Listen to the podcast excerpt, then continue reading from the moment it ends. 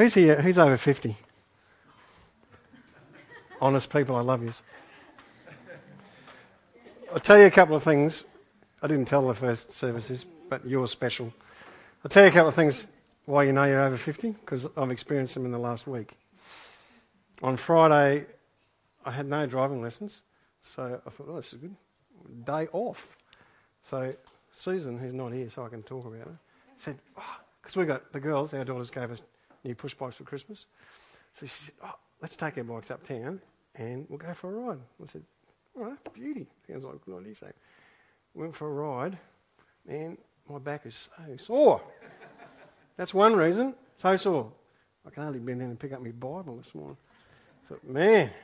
The other reason is um, I really must have had a really good Easter because this morning, this is the first time I've wore jeans.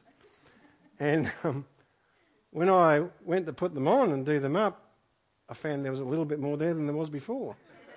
Not a little more jeans, just a little more of me. Hmm. So um, maybe more bike riding might help that. I'm not sure.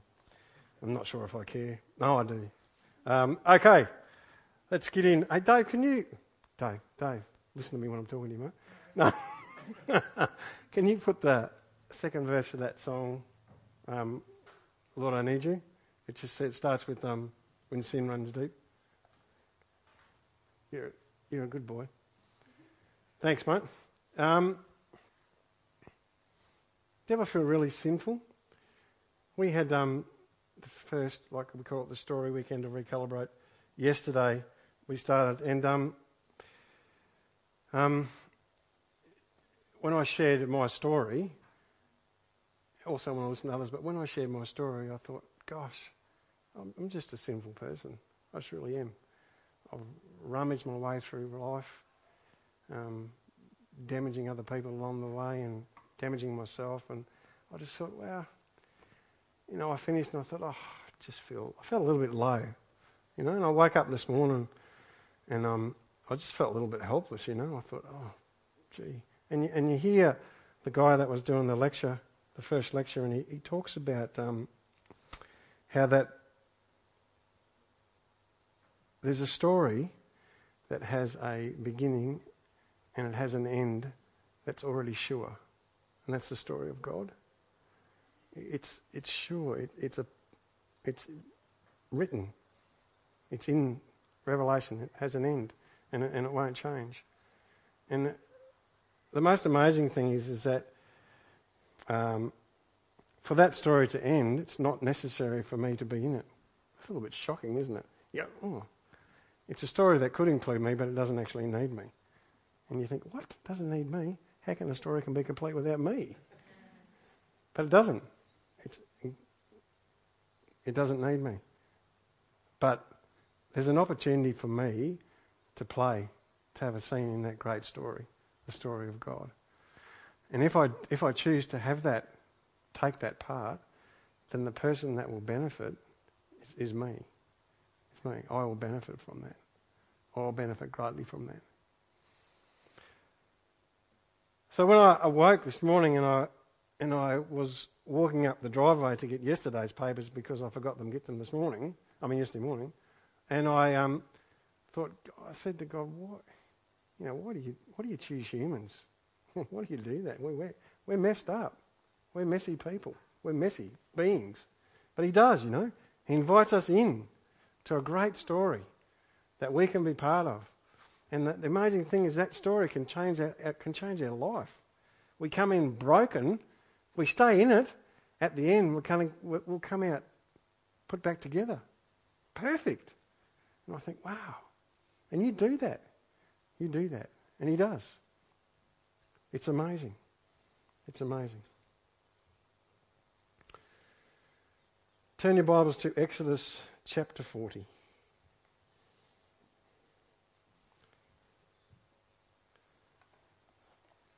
I'm telling you, Pete, I, want twice the money this time that you gave me last time because I'm doing twice the job. People are thinking, you get paid for this? no, I don't. No, that's all right. It's fantastic. All right, last chapter, verse, I mean, chapter 40, verse 34. We're going to talk about God's glory this morning. Starting at verse 34 Then the cloud covered the tent of meeting, and the glory of the Lord filled the tabernacle. Moses could not enter the tent of meeting because the cloud had settled upon it, and the glory of the Lord filled the tabernacle. In all the travels of the Israelites, whenever the cloud lifted from above the tabernacle, they would set out.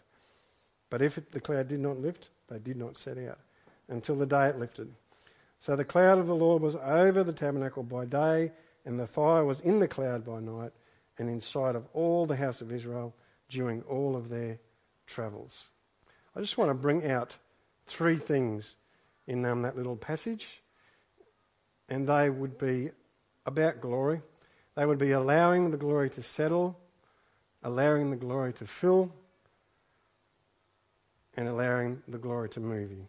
So, allowing the glory to settle on you, allowing the glory to fill you, and allowing the glory to move you. We're just going to go through them and um, have a little talk about that. The word settle, settle in the dictionary means to place in a desired position or in order. Settle means to place in a desired position or an order. So when we um, came back to Toowoomba in 207, it took us a while to settle. We lived here, we lived there, and then eventually we bought our two acres down at Murphy's Creek, our little bit of paradise, and we settled. But when you move to a new place, how many of you know that you don't settle straight away? It takes a while for you to you know, get in. We're getting to know it. We're doing some exploration. We're exploring different places around. We're, we're experiencing the place. We're experiencing the culture of it. Um, and we're meeting people. So we, we don't, you don't just come and it all happens at once. You just come and you settle. And I think that's a bit, that's what happens with God's glory. It settles. But what He wants when he settles, this is what he wants from us. He wants us to discover him. He wants us to explore him, to experience him, to know him, to trust him, and to love him. So that's what the settling he wants because he wants us to be secure in who he is. He wants us he wants to develop a secure relationship with us. He wants us to know that you know he's our father He never leaves, He never forsakes. He believes in us, He treasures us, He wants the best for us. He only wants good things in His interpretation, not in ours. Good things for us would be to watch the Cowboys win every weekend. He wants good things for us. So He's accepting you. He's accepting you into His life. You become part of a great story become part of a great story. So we're allowing God's glory to settle upon us, just to rest there, and allow Him to reveal Himself to us. Number two, we, we allow His glory to fill us. If we have a little look at verse 35, it talks about the settling and the filling. Moses could not enter the tent of meeting because the cloud had not settled, because the cloud had settled, sorry, upon it and the glory of the Lord filled the tabernacle. He wants to fill us. He wants to fill us with His glory. So He, he flows out, fill us to the top. If you think about a, a bucket, big bucket, and you fill it up with rocks, all types of rocks, small, large, little pebbles, little grains, just and you pack it. You just pack it full. There's, you make as little space in that as possible, and you pack it full. And then you pour some water under it. If you pour it quite quickly, you, it seems to fill up quite quickly, but it's not actually full. But there's lots of places that the water hasn't got yet. There's lots of little tiny holes and pinholes and little cracks and crevices and little places that the water hasn't got. And I think that's a, it's a little bit of a picture of, of our lives.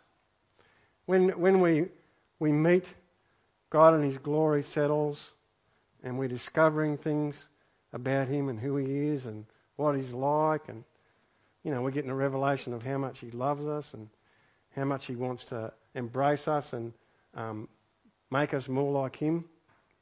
And it's, it's really great. It's great. But He wants to fill us. And to do that, He has to let the glory settle right in. And it needs to find all those places. So if you're in a place where you get to tell your story, you realise that His glory hasn't found all those places yet.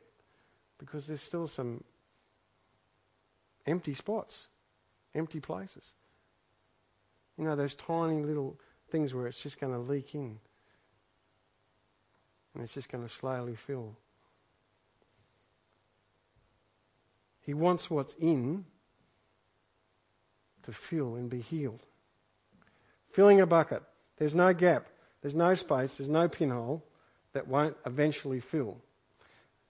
But another great thing about his glory and who he is is that it doesn't just, it's not just, doesn't, um, it doesn't fill quickly. It doesn't just go whoop, whoop, and you're there. He just takes the time. Mostly, he takes the time that we need. But it fills slowly. And sometimes you'll come to a place in your life where there's just another little trickle into area and you go, oh, I didn't know that was there. All these little painful places, places that God wants to fill with His glory. Let's turn our Bibles to um, John. John chapter 21.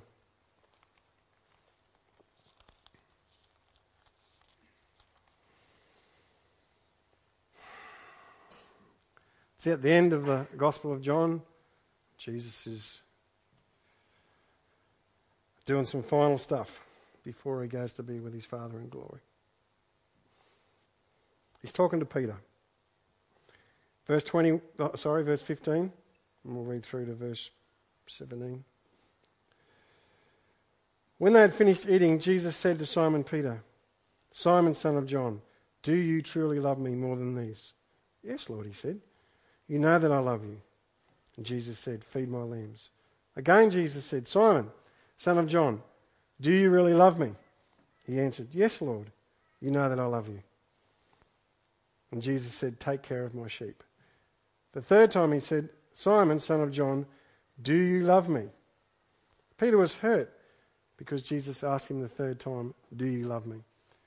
He said to the Lord, Lord, you know all things. You know that I love you.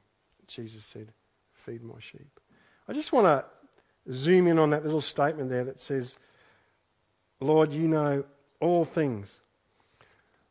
I've thought about, when I read this and I've thought about this scripture, I really think that that's a statement of surrender. Peter's saying, God, Jesus, you know all things, and you know that I love you. So it's a, it's a statement of surrender. Peter, it's a helpless position. Because a lot of times in life, and if you think about Peter's life, you know, he's the man that denied Jesus three times. And he said that he wouldn't. But he did. And he was Peter was always the disciple that was going to make it happen. You know. He was the one that I believe when Peter was a lot of times he would be tempted, don't know if he ever did because it doesn't say, but he'd be tempted to push Jesus out of the road and say, Look out, I got this. I'll, I'll, get, I'll work it out. I'll work it. And he did, he did say when, um, you know, with the children, you know, what are they doing here? You know, he was, he was the disciple that was going to, he was going to make a difference in the world. He was going to make things happen. He was going to change. But, you know, he was feeling pretty low at that point because he, he denied Jesus three times. He felt gutted. You know, he wept. He felt gutted. He felt like he let his, he let his God down. So I think it's just a statement of surrender, saying, God, you know all things. And I think sometimes we're a little bit like Peter. We, we want to, God's not doing enough. He's not, it's not happening enough for us. We want to work things out. Or we just want to work our lives out. We're going to say, no, it's all right. I, got this. I'll do it. It's okay. Or we just want to do it our way. And we want God along to help us where we can. You know, we want to do it our way. We want to do what we want to do. But Peter got to the place in his life where he said, Jesus, you know all things. You know that I love you. And if we read on in that scripture, after Jesus said, Feed my sheep, in verse 18, it says, I tell you the truth, when you were younger, you dressed yourself and went where you wanted. Isn't, isn't that a picture of someone who just thinks they've got it all happen? When you were younger, you dressed yourself and you went where you wanted. But when you're old, you will stretch out your hands and someone else will dress you and lead you where you do not want to go.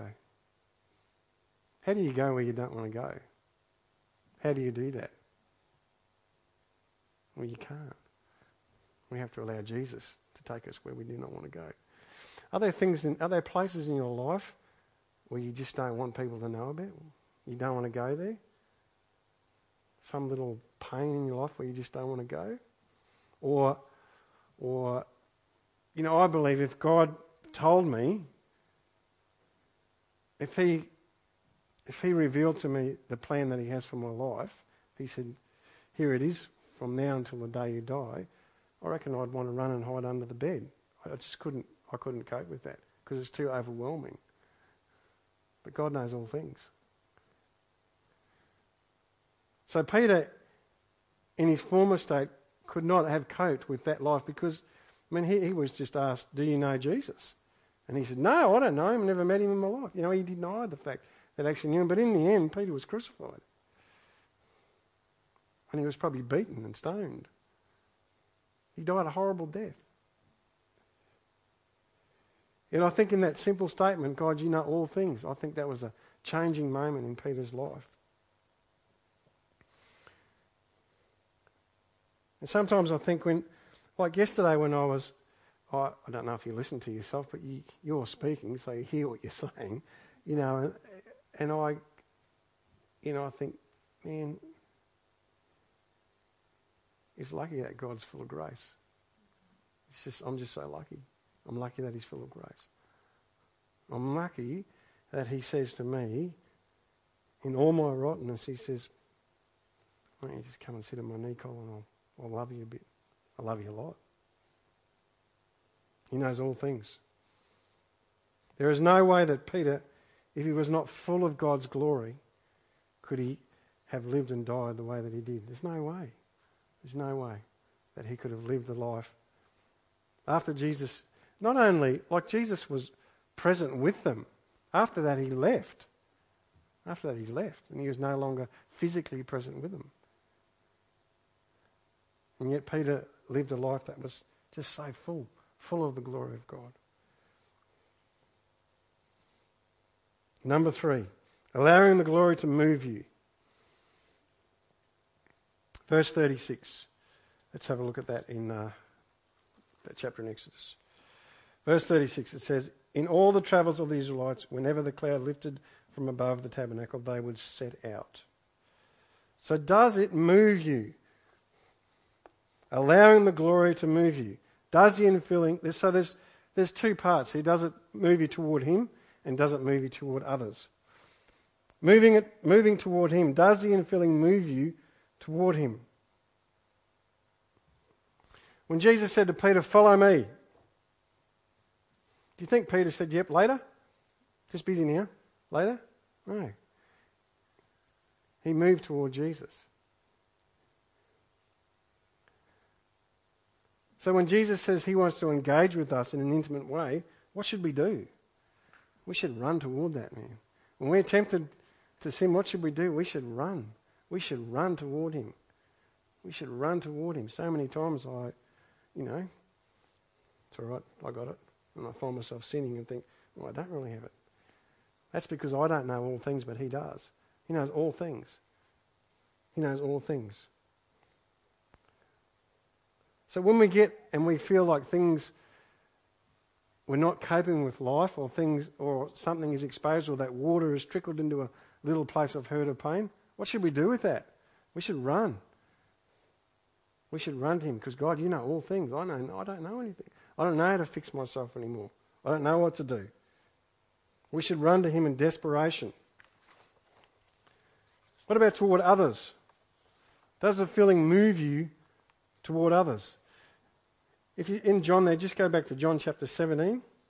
Does it move you toward others? There's two great prayers in John 17. One of them is that Jesus prays for his disciples, and the other, which I'm going to read, he prays for all believers. It goes like this from verse 20 in John chapter 17. My prayer is not for them alone. I pray also for those who will believe in me through their message, that all of them may be one. Father, just as you are in me, and I am in you. May they also be in us, so that the world will believe that you have sent me. I have given them the glory that you gave me, that they may be one as we are one. I in them and you in me. May they be brought to complete unity to let the world know that you've sent me and have loved them as you have loved me. Father, I want those you have given me to be with me where I am and to see my glory, the glory you, you have given me, because you loved me before the creation of the world. Righteous Father, though the world does not know you, I know you, and they know that you have sent me. I have made, I have made you known to them, and will continue to make you known, in order that the love you have for me may be in them, and that I myself may be in them. I just want to draw your attention to that verse 23. In them and you and me, may they be brought to complete unity to let the world know that you have sent me and loved them as you have loved me. How's God's love get to the world? Through us, through me and you. And if we are, He wants to bring us to complete unity. Two ways. He wants to bring us into complete unity with Him. So that's why He wants to fill us. So all those little places where there's little hurts and pains can be brought to Him. So when, we, when that happens, we get closer. We get unified with Him. We become as one. And He wants us to be in complete unity with one another. I have trouble being in complete unity with my wife, let alone anybody else, sometimes. But He wants us to be. He wants us to be in complete unity. He leaves nothing out. God leaves nothing out. I have a driving school that's called Complete Driving. I said this in the first service. And it's called that because I offer a complete service. I don't leave anything out. Well, I try not to leave anything out. I'm not perfect, am I? I don't leave anything out. But this week, I had a lesson with Lauren Gary. If I said to Lauren, Lauren, don't worry about what mum says. Traffic lights mean nothing. Just do whatever you want. What would happen? Well, there'd be chaos. NC wouldn't be very happy with the driving instructor. There'd be chaos. God leaves nothing out. Nothing. Our lives are chaotic because we try to work it out ourselves, but, but He doesn't leave anything out. His story is absolutely complete. He's left nothing out. It's already has a written ending and nothing's been left out. If you, if you knew the greatest story ever told and you already knew that it had a fantastic ending, the best ending, you get to live forever in a place that is unimaginable, what would you do? You'd want to hop on, wouldn't you? And the person who wrote that story and is the main character in that story says, Hey, Colin, I want you to come and play a part. Like, oh, no, no, no, I don't want to do that. No, no, no. Isn't it? We're, we're, we're crazy, aren't we? We go, no, no, no, no, no. Can I have some control in that part? Do you mind? Can, can it, do you mind if it just goes like this? This is a better way. Come on. I know. That's why I wake up in the morning sometimes and think, I'm just, I'm just, I'm insane. I'm crazy. I try to live my life the same way over and over again, doing the same things that I've done before, and it always turns out bad. It's a recipe for insanity. So, really, I'm an insane person.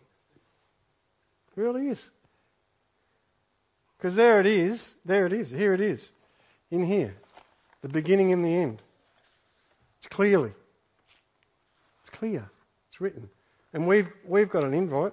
Look at this chaos happening up here. We've got an invite to play a part. It's pretty exciting. But yet, so many times we go, no, no, I don't want to do that. I don't want to do that. Or I want to do it my way. But there's no room for the, for the story to be altered. We hop in and play the part that we're given, which is the best part we'll ever be given, better than anything we could dream up, or we, or we don't. We don't hop in. And we miss out on the greatest story ever told. Miss out on being in it. I want to read you in finishing just a little thing from a devotional book that we have at home. I thought it was really great because today's the 19th, but we, we read the 19th yesterday, so I read the 18th today, which was really great for me this morning when I read it, and I thought, this is so great. The call of Christ seems hard. Deny yourself, take up your cross, and follow me. But this hard call is actually the call of grace in calling you to your death. It's good, eh? So far? It's nice, eh? God's calling us to die. Yes. Actually, that's right. The entry point into the greatest story ever told is death.